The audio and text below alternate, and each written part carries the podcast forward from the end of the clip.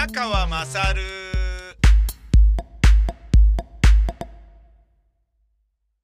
お前の母ちゃん宮川まさるです。いやー、あのーまあ、ちょっとね、この、わかりやすく、えっ、と、運動して、食事を減らすっていうダイエットで、かなり痩せてたんですけど、あの、ピーク時から比べたらですね、16キロぐらい今痩せてる状態なんですけど、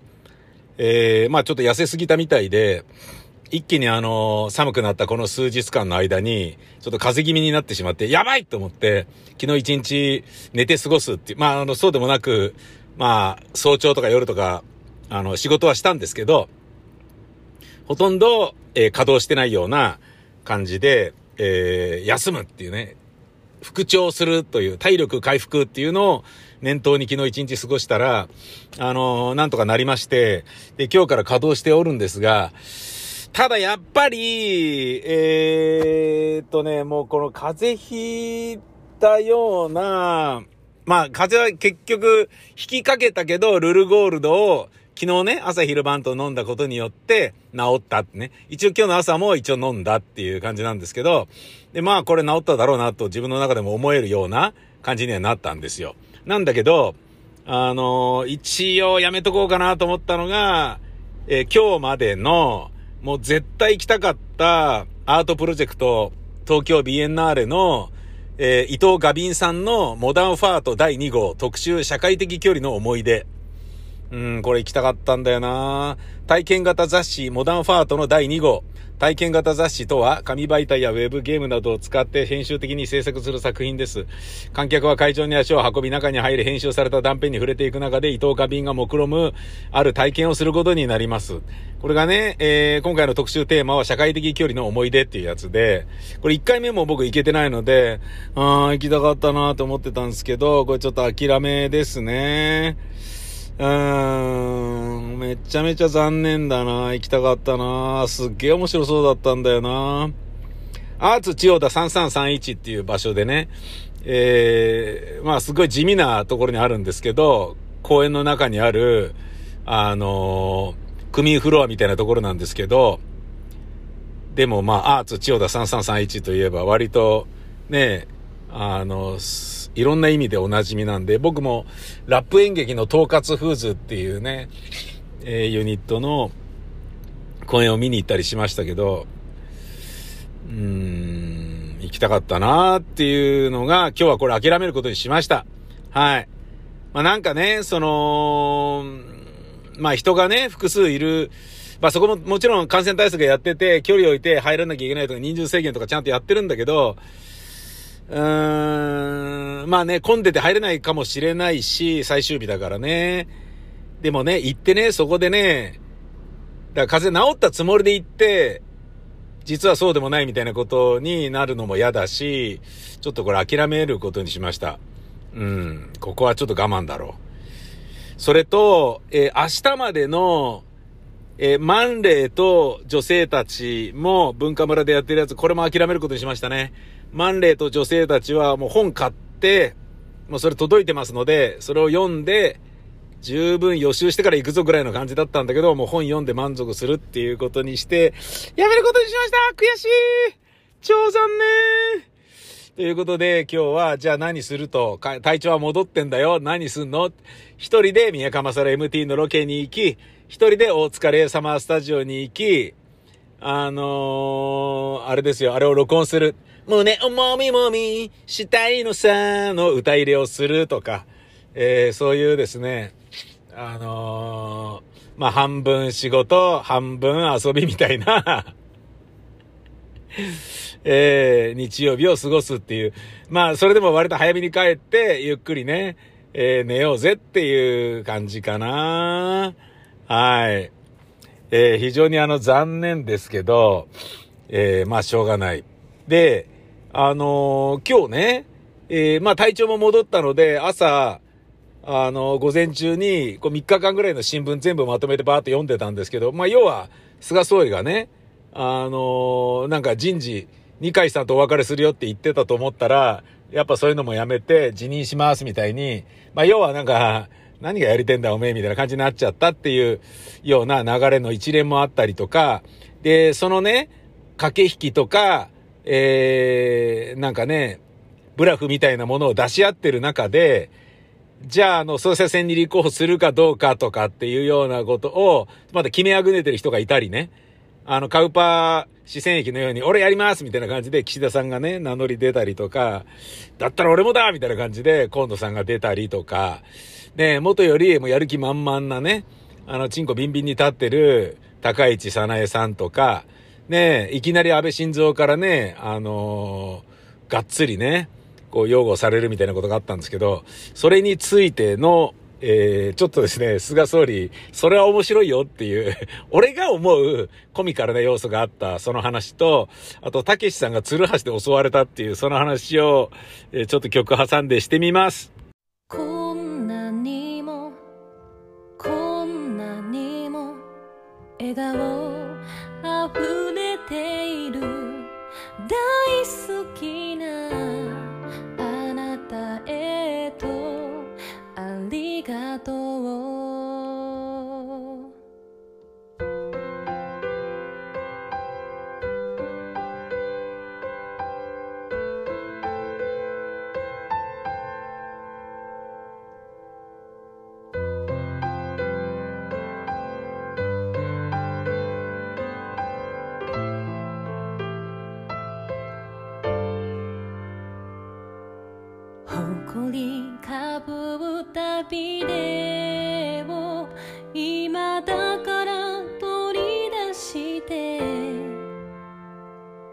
あの頃の1ページ。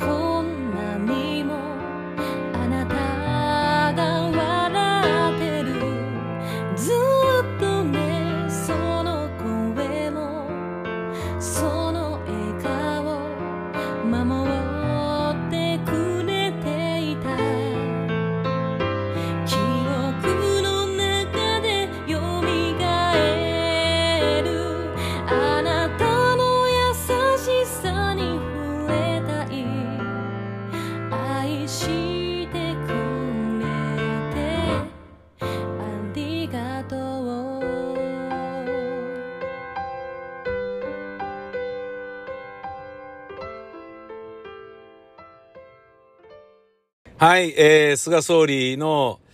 えー、辞任表明ですよね、もうね、辞任の意向。これは何やってんのって感じだけど、どう見てもね、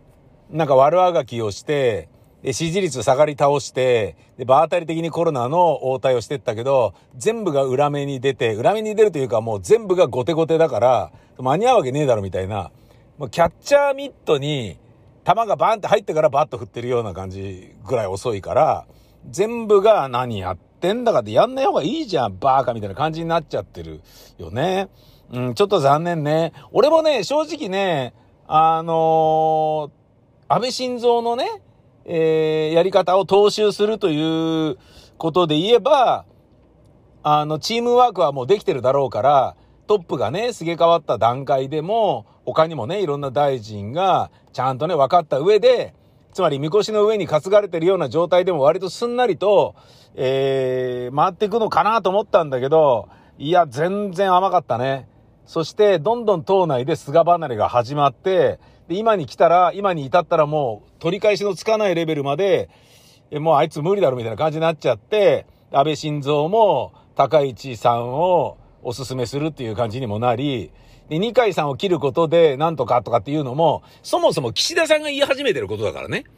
岸田さんが俺出ますって、二階さんとかも入れ替えるならそういうことやってくれからダメだみたいなことを、なんかその尻馬に乗っかったような感じで岸田さん案を自分がパクって、いや、そういう風にすることでちょっとやり直すのだ、みたいな。だそれに期待をする人がいるならそれを先にやっちゃえばいいのだ、みたいな感じで、苦し紛れにやろうとしたんだけど、え、何それみたいな感じにね、二階さんもなってて、いやいやいやいやいや、みたいな、その自分のね、支持率を無理やり戻すために苦し紛れのね、やけくそ攻撃するのやめてよ、みたいな感じになりつつ、で、そうなったところで、あなた再選できると思ってんのみたいな感じのことをみんなから言われたんだろうね。これ無理っぽいんじゃないですかねつって。だとしたら、あの自民党のために今とっととやめた方がいいんじゃないのみたいな感じ。ねえ。やっぱね、もともとね、派閥をがっつり組んでね、徒党を組んでるっていうタイプの人ではなかったから、その辺のね、なんかこう弱さが出たのかもしれないよね。だって最後まで話をシャーンとしていたのは、小泉純一郎の息子、あのー、滝川クリトリスじゃねえや、の旦那さんだけだったっていう話だからね。なんであの人に、あんなに若いのに、あの人にしか何にも話さないんだろうって、何考えてんだ総理はみたいな、そういう感じだったらしいですから、それはね、ちょっとっていう気もするし。でもね、小泉さんは泣いてましたよね。うん、気持ちはわからないでもない。だけど、やっぱね、あんまり周りを信用できないんでしょうね。うん、そういうところで言うと、せがれ以上に年が離れている、えー、小泉さんの、ね、あの、クリトリスの旦那さんと、まあ、ね、話し合うことが一番こう、落ち着いたんでしょうかね何なんでしょうかねわかんないですけどね。じゃあ、菅総理は結局この1年で何やったのって言ったら意外とダメなことばっかり残してるんですよね。東北新社の、えー、せがれのね、長男が働いてるのが、ね、いっぱいこう、ね、あの、利益供与受けてたんじゃねえの？って接待されてたんじゃねえの？っていうような問題とかね。あと、ね、もう盛りかけもね、全然解決してないまま、ね、あの、負の遺産を引き継いでそれを何にもクリアにできないまま、で外交もね、うまい具合に進めることもできないまま、コロナの対応に終始して、尾身さんたちと国民の間で狭間になって、で、挙句の果てに五輪も、ね、IOC と小池さんの狭間の中でどうすればいいのどうすればいいのみたいな感じになって、何のビジョンもない、計画性のない対応で全てに当たり、全てがなんかいい加減になってしまったっていう、そういう感じだったね。で、これをね、この後に及んで逃げ出すってどういうことなんだと、無責任にも程があるだろうみたいな感じで、野党はガーッと一気に叩くんだけど、でもね、叩いてる野党にじゃあ任せられるのかっていうと、僕はまだね、疑問が強いような気もするし、ねえ、あの、枝野さんとか大丈夫とかってね、思うけど、ね、共産党の C さん大丈夫とかっていうようなことで言うとね、いやもう絶対これはもう与党が変わるべきだよとかっていうのは、もう一回ね、あのー、野田っちの時に、ノーサイドにしましょうとかって言って、野田さんが総理になった時に、ノーサイドにしましょうとかって言って、いい声で、いい声で、ノーサイドにしましょうとかって言ってたけど、いあの、ね、自民党には任せてらんないよってムードが、機運が一気に高まった時に、さあって大チャンスで野党が一回もらったのに、やっぱこいつらダメだねって、本当与党をただ文句言って怪我して、ね、ちゃちゃ、ちゃちゃ入れて、イチャモンつけてるぐらいしかできなかったんだよと。何のアイデアもリーダーシップも政策も何にもなかったんだよ、この人たちっていうのが、非常にがっかりした形で露呈したっていう、あの痛い思い出が我々の中にあるから、だちょっとね、これからどうこうね、あのー、もう自民党はいいよみたいな雰囲気にすぐならないだろうなっていうのがちょっとまためんどくさい話だよね。うん。まあそんな中、ねえ、まあ誰かがなるんでしょうけれど、ねえ、俺はね、あのー、いっぱいアイデアマンのように見える竹市、高市さんが、今んとこいいイメージがあるんですけど、で、野田聖子もね、あの、懲りずに出てくるんですけど、まあ、うん、まあ、どうなんでるね。わかんないですね。あとは、やっぱ、河野太郎はもう若者人気は絶対なので、あの、いいと思うんだけど、自民党としては河野太郎を、えー、首相にはしたくないんですよね、多分ね。あの、河野太郎ってね、再エネ推進で脱原発派だったから、で、そういうね、内閣の顔ぶれの一人として置いとくには最高のポジションだったんだけど、そいつにね、漁夫の利のように総理の座を持ってかれると、安倍晋三や麻生太郎がね、ずっとやろうとしていたね、ことが、なんか一気にね、なんかこう、水泡に帰してしまうかもしれないから、それを考えるとちょっとあそこは押しづらいんだよな、みたいなことになって、えー、何しろ安倍政権の、あの、継承するということで、私は菅政権がずっと好きで好きで追いかけ、あの、応援し続けて、協力し続けてきたんですけどって言ってる高市さんが、えー、麻生さんもね、おそらく押すことになるだろうし、安倍晋三が押すっていう、表明したのもそういうことだと思うんですよね。表明したことによって、雲行きがそっちへ流れるから20人集めやすくなるでしょ高市さんが。ねそうなると、そのね、安倍晋三が押してますよっていう風になると、あの、岸田さんには絶対やらせないっていうメッセージでもあるし、河野太郎に対する牽制にもなるじゃないですか。で、出ようかどうしようか迷ってるっていう石破さんにもまたね、あの、どうしたもんかっていう、ね、考えさせる要素になっていくから、先にこう、宣弁をつけたっていう感じだと思うんですよね。っていうのを踏まえると、これからの流れがどうなるのかなっていうね、まあ、激震している状態なので、ねえ、あの、コロナのこと考えたらとっととしてくれよって話なんだけどさ、ただまあ一応菅総理の辞任の意向に関しては、これが一番自分の中で一番あの潔いと国民から思われるんじゃなかろうかっていうことをちょっと考えたのかしらね、みたいな、そういうお話。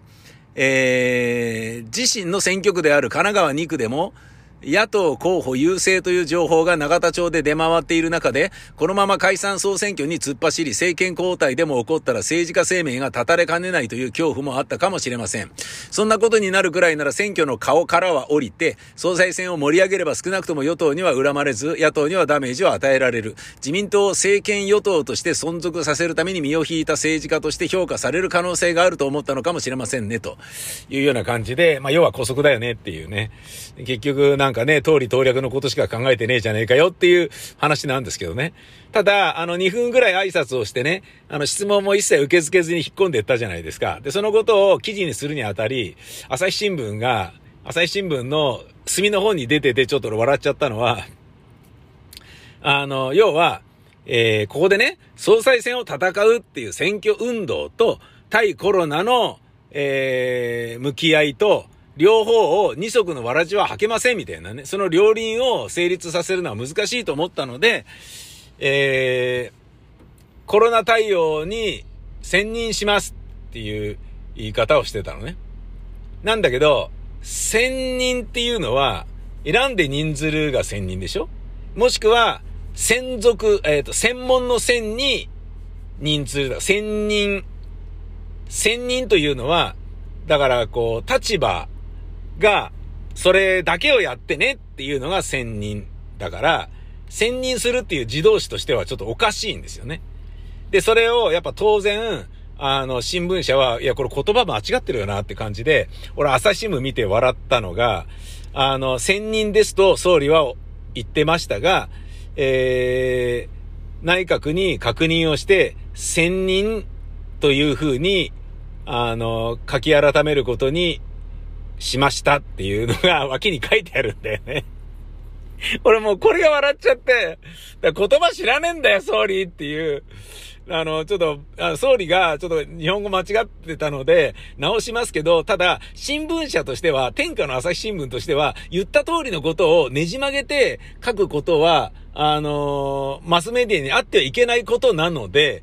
あの、千人ですって言ってるけど、千人っておかしいんじゃねってって、あれ、千年するっていう意味合いの、千年するでいいんですよね。変えていいですかっつって、ああ、いいですよって言われて、そうだね、確かにそうだね、ごめんね、みたいな感じで言われたのを、いちいち、あの、千年すると。えー、専任すると総理は言ってたけど、専念するに内閣に断りを入れた、えー、OK をもらいましたので、言い換えることにしました、つって書いてある、正し書きの客中みたいなのが出てて、俺もそれ見て笑っちゃったな。バカ、言葉違うんだよ、みたいな。言葉違うって分かってんのに、それは新聞にね、載せなきゃいけない俺たちの気持ちにもなってくれよと。朝日新聞言葉遣い違ってるぞ、みたいな風に言われるじゃないか。ふざけんなよって、そういうことだと思うんだよね。この辺はね、新聞社ちゃんとしますよね。やっぱ、なんだかんだ天下の朝日ってことなんでしょうね。先走ってね、余計なことになったりとか、慰安婦問題も含めてね、なったりしてて、ふざけないって国をね、こう傾けさせかけたりとかしているようなところもある新聞社ではあるけれど、このあたりはいいよなって思うよね。言葉の間違い方はね、もうあの、放送メディアだと当たり前のようにたくさんあるもんね。うん、なんか、TBS ラジオでもね、や、あの、ヤンバダムをやつ、やつばダムって言ってた人いたし、上ちゃんもね、姿勢の人っていうのを一位の人って呼んでたし、なんかね、ありとあらゆるところで放送だとね、やっぱね、そのまま大卒でね、可愛い子ちゃんがアナウンサーになってたりするとね、わけわかんないことになるよね。プレミアムリーグって言ってたりとかね、わけわかんないのはまあそれしょうがない。で、俺そういうしょうがないの見てたから、じゃあ俺も別にラジオパーソナリティやったっていいんじゃねえかって思って、あのー、開き直れることができたんですよね。放送の周りにいる人たちが、タレントも出て喋ってる人も、アナウンサーも含めて、あ、こいつら意外と、あのー、ダメだなって思って、あ、じゃあ別に俺でもいっか、みたいに思ったんだよね。だけどやっぱ活字は違うっていう、そういうことだよな。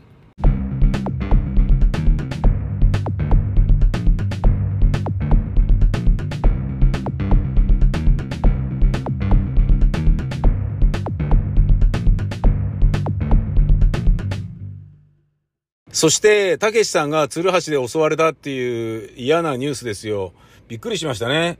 昨日土曜日でしょ？だから、僕土曜日に、その、たけしさんが鶴橋で襲われた放送局に、何年か前まで行ってましたけど、生放送が自分が終わっていくと、もうね、たけしさんの、えっ、ー、と、ロールスロイスがバーンって横付けされてて、何これみたいな、これ避けながら帰んなきゃいけないのみたいな感じになってて、めちゃめちゃあの、うざかったんですけど、まあ、そこに当たっちゃうとね、そうなっちゃうんだよね。うん。駐車場の地下1階にエレバ、エレベーターで降りて、で、ゲートを越して駐車場にバーンって入った、もうそのゲートを越えたところに、まるで電車のホームに電車が入ってきてるかのように、たけしさんの、あのーリンカーンコンチネンタルか、が止まってるんですよね。で、俺とかは、いや、だから俺はここじゃねえし、この車乗らねえし、みたいな感じで、すり抜けながら自分のね、ノアが止まってる方に行くみたいな、そういう感じだったんですよね。だよく帰りに会ってはいたんですけど、うん。で、そんで、駐車場からね、ブリブリっと出て、で、敷地の中から、まあ、ほとんど敷地なんだけど、赤坂サカスとかね、その不動産で TBS 設けてるからね、あの、しばらくはね、余裕こいてね、あの、おったけど、もう不動産会社だからな、TBS ラジオはな、とかって言ってね、他局からいいな、みたいな感じで羨ましがられてたところありましたけど、そのサカスのエリアの中なので、一応 TBS の敷地内なんだけど、まあ一般の人が入れる場所がに続いてるんですよね、そのスロープが。で、そのまま赤坂通りに出る、あの、十字路のところに出て、で、そこから右に行くと赤坂み、あ、左に行くと見附の方で、右に行くと乃木坂の方で、で、まっすぐ行くと六本木っていう感じの十字路のところにピュンって出るんだけど、そこで、あの、鶴橋で襲われたらしいんですよね。だそもそもね、その、警備はどうなってんだみたいなことみんなね、ツイッターで書いてますけど、警備するような場所じゃないんですよ。一応いるけどね。一応いるけど、一般の人がいるようなところだから、その、なんかだって、赤坂サカスのね、ネオンとかがあって、で、TBS ショップとかもあるとこだから、一般の人がすごいごちゃごちゃいるようなところなんだよね。で、そこでね、あの、物々しくね、タレントの車が出入りするからっつって、何人も警備員を配備してると、やっぱね、嫌じゃないですか。で、逆に、配備することによって、ここにタレントが来る、来ますよってことを言っちゃってるから、ね、人が集まってきちゃったりする可能性もあるし、で、そこを車で出るたけしさんとかはまだもちろんいいんだけど、あの、若い女の子とかは、あの、例えばね、えー、王様のブランチとかに出ていた、誰だっけな、鈴木昭恵さんとかね、あの、俺が早めに着いて、で、僕はね、全然あの顔刺されることも当然ないので、早めに来たら赤坂で近くでね、あのバーガー食ったりとかして歩いてこう、局舎に行こうとすると、その仕事終わって、車で帰らないで電車で帰るタレントさんとかもいるので、そしたら、その、たけしさんが通るスロープの脇にある、一般の人も歩ける場所をマネージャーと一緒に歩いて帰ったりするんですよね。で、その赤坂の千代田駅にスーッと降りてって、電車乗ってみたいな感じで行く人もいるんだけど、その、だから鈴木昭恵さんとかだったから、なんかもうね、あの、めんどくさいファンに囲まれた、なんか追いかけられたりとかしてね、なんかかわいそうみたいな感じのところもあったから、そういう場所でもあるっちゃあるんですよね。で、それ分かってて、タクシーで移動すんのも、そんないいギャラもらってないからとかね、今日は電車の方が絶対移動が早いからとか、時間読めるんでね、えー、電車でこの移動しようって、偶然マネージャーがいない時なんかは、そのね、捕まっちゃったらかわいそうですよ、本当に。だけど意外としれっと局のアナウンサーの人気者とかもそっから、あの、可愛い子ちゃん系アナウンサーとかもね、普通に電車乗って移動してみたいなことをやっているので、あのー、まあ、なんだろうな、警備が手薄と言われりゃそうかもしれないけどっていう話。で、びっくりしたのが、フロントガラスをツルハシで割られたって、バリンバリンつって。で、たけしさんは運転席には乗ってないし、助手席にも乗ってないので、林間コンチネンタルですから、ね真ん中のあの広い部分に乗ってるわけでしょ？で、なんだこれってなって、で、その場で取り押さえられて、で別の車で帰ったっていうことらしいんですよね。うーん。なんかこう、警備もクソもの場所なので、あれを止められなかったのかっていうのはちょっとね、酷かなという、そういう場所ですよね。だね、もしかしたら数年前にね、あの僕はね、たけしさんの車と行き違いながらね、えー、同じタイミングで帰っていた頃は、もしかしたら僕の車に鶴橋がね、ノアに振り落とされていたら、ね、僕は運転してますから、僕は普通にあの、鶴橋をね、おでこに食らって即死してたのかなとかっていうふうに思うと、ちょっと残念だなっていう、そういう気はしますけどね。そうじゃなくてよかったなっていう。で、やっぱいろんな人はね、やっぱ有名人はいろんな形で、あれなんでしょうかね。なんかね、話によるとね、安倍政権批判に対してどうなんだっていうような見方をする局なんじゃねえのっていう風な噂も出てたり、あとは、えーと、オリンピックの開会式をボロクソ言ったんで、たけしさんは、それにね、な、なんだそれみたいなことだったりとか、そういうのがあるのかもしれないですけどね。いや、難しいよね。うん、なんかあのね、もともと笑い芸人だった人がね、あまりにも有名になりすぎて、影響力を帯びすぎたから、ワイドショーとかニュースネタっていうのも扱わなければいけなくなって、で、その人がいるだけで番組がね、箔がつくから、そこにいるだけになってる。だけど大したことをね、なんか、こう、なんだろうな、役割パートみたいなものをお任せするわけでもなく、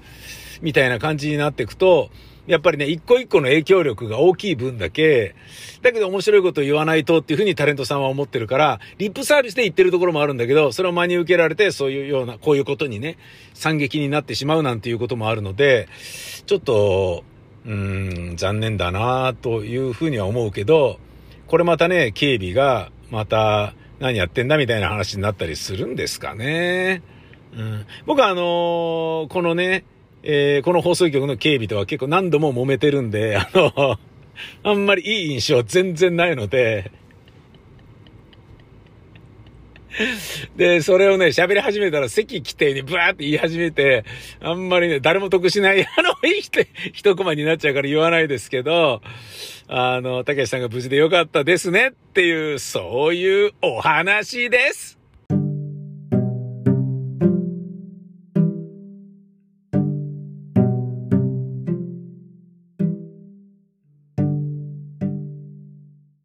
んにちは。小袋です。せーの。尿漏れはまだしない。おティンティンはまだ立つよ。だからやらせて。君を満たしてやる。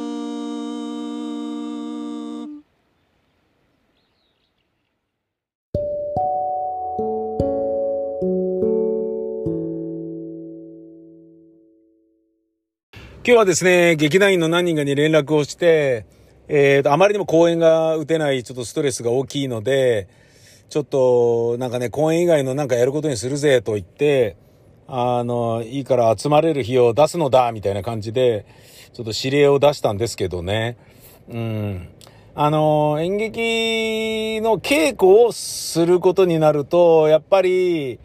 人が集まるので、なんかね、悪いことをしてるようなね、申し訳ない気持ちでやるのも違うから、演劇っていうのは、まあね、一回やりましたけどね、その、心の声を中心にして、全部まとめて舞台上で発するセリフは5分ぐらいしかないっていう、これならいいだろう、これなら大丈夫だろうみたいなね。しかも、舞台状況の設定をコロナ禍っていう風にしたから、中でも役者がね、舞台上でマスクするみたいな設定にしたり、っていうことやってたんだけど、まあそれをね、また同じようにやるのでもいいんですけど、状況はね、それやったのは春なんで、4月の下旬でゴールデンウィーク前だったんだけど、その頃と日じゃないレベルで、すんごいややこしくなってるでしょ？で、ここでね、だからデルタ株でクラスターとかを出しちゃったら、アウトだと思うんですよね。で、クラスターが出ちゃったっ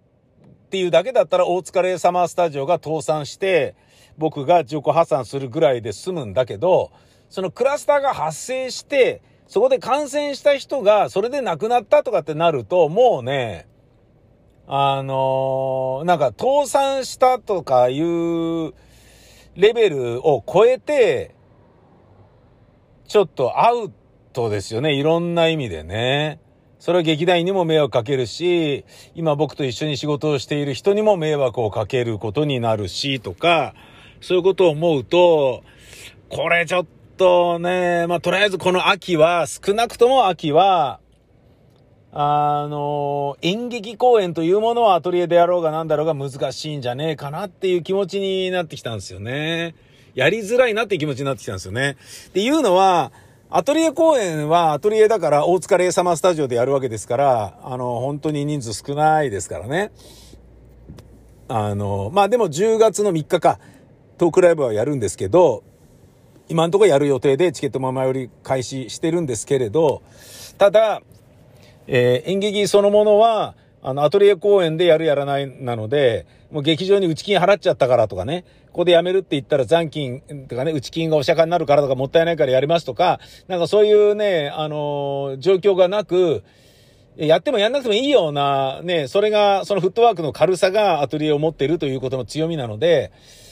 で、そうやってね、なんかスケジュールに振り回されながら、あの、ベルトコンベヤーの上に乗ってね、無理やり焦がされているような、ハツカネズミのような感覚で演劇をやっていた、ね、アトリエを持つまでの、あの、スケジュールに振り回される、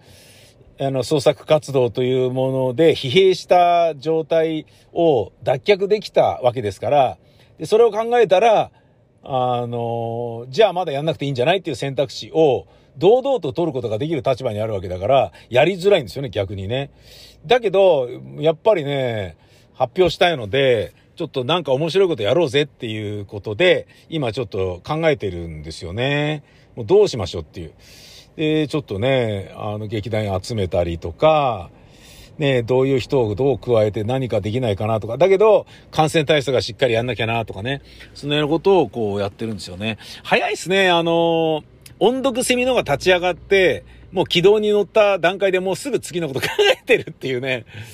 そう、なんかあの、さっきも、あの、人からメールもらいましたけど、すごいですよ、つって、音読セミのが、ななんかカテゴリーのね、アートかな？そのノベルかなんかの、その、カテゴリーの10何位に入ってますよ、とかって言って。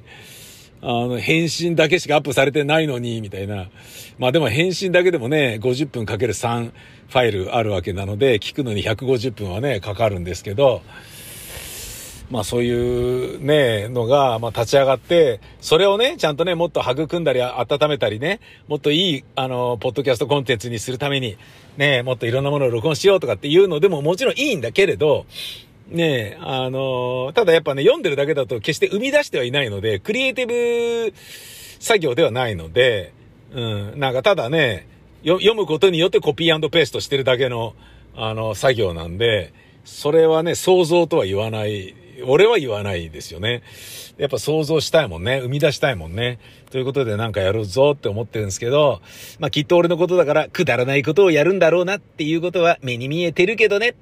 期待してほしいけどね。っていうか今日この後大疲れ様スタジオに行って、胸をもみもみしたいのさ、の歌入れするのがめんどくさくなってきたから ていうか夕方になってきたから、道が混みそうだから、明日早起きして明日にしようかなって思っているよ。この言い方なんだかわからないけどうざいね。なんか茨城県をマス、茨城弁をマスターしたい人みたいな感じになっちゃったね。失礼いたしました。茨城の方に何のね、文句もないですよ。ええー、そんなわけで、お相手は私、宮川勝でした。ほんじゃまたです。さよなら。